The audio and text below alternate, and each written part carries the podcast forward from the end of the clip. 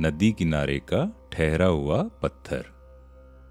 जब आप किसी पहाड़ी नदी के किनारे जाते हैं और उसके किनारे पड़े हुए पत्थरों को देखते हैं, जो कि समय के थपेड़े खाकर घिस चुके होते हैं, एकदम गोल से होते हैं और उनके बीच में लकीरें बनी होती हैं। ऐसा लगता है कि हर लकीर में कितनी कहानियाँ छुपी होंगी, कितने समय और कितना कालचक्र का इतिहास उनमें समाया होगा। अगर हम उनको पढ़ सकते या उनकी आवाज़ को सुन सकते। तो उन्हीं पत्थरों के नाम ये छोटी सी कविता है, नदी के किनारे का ठहरा हुआ पत्थर।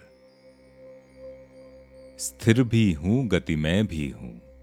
स्थिर भी हूँ, गति मैं भी हूँ, मैं कल कल बहता जल भी हूँ, मैं वर्तमान, मैं भूतकाल, मैं नव भविष्य का कल भी हूँ।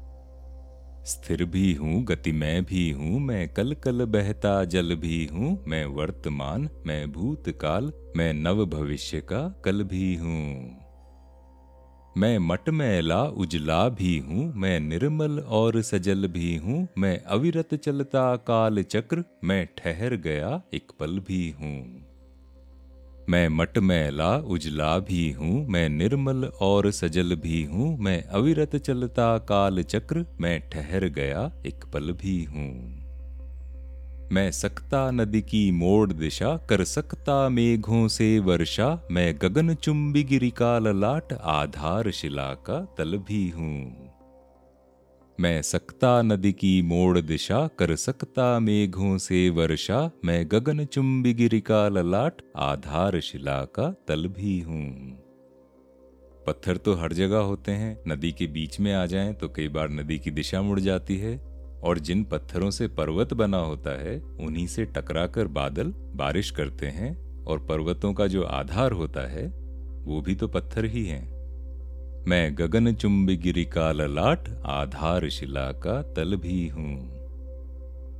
मैं प्रबल धार में बहता हूँ, मैं जल प्रपात संग गिरता हूँ, मैं पवन थपेड़े सहता हूँ, किंतु यदि मैं हट कर बैठूं तो ऋषि मुनियों सा अटल भी हूँ।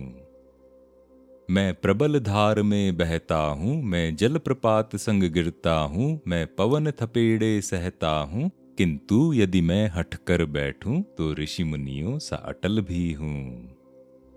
मैं इस धरती से जन्मा हूँ, मैं कण कण जुड़ के बना हुआ, मैं नीम का पत्थर बनता हूँ, उत्तुंग शिखर सा सफल भी हूँ।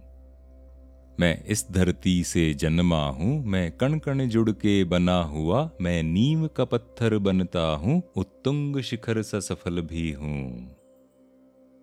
कितनी कविता कितने किस्से। कितनी कविता कितने किस्से। मैं करके खुद में सकल भी हूँ, हो जटिल भले मेरे पर्वत, जब धूल बना तो सरल भी हूँ। कितनी कविता कितने किस्से। मैं करके खुद में सकल भी हूँ, हो जटिल भले मेरे पर्वत, जब धूल बना तो सरल भी हूँ। जब धूल बना तो सरल भी हूँ। है तन कठोर, है मन कठोर, किंतु मैं भाव विहल भी हूँ, मैं पत्थर रूप में जन्मा हूँ, पाषाण देह तरल भी हूँ। पत्थर कठोर होता है, तन से, मन से, किंतु भावुक भी हो सकता है।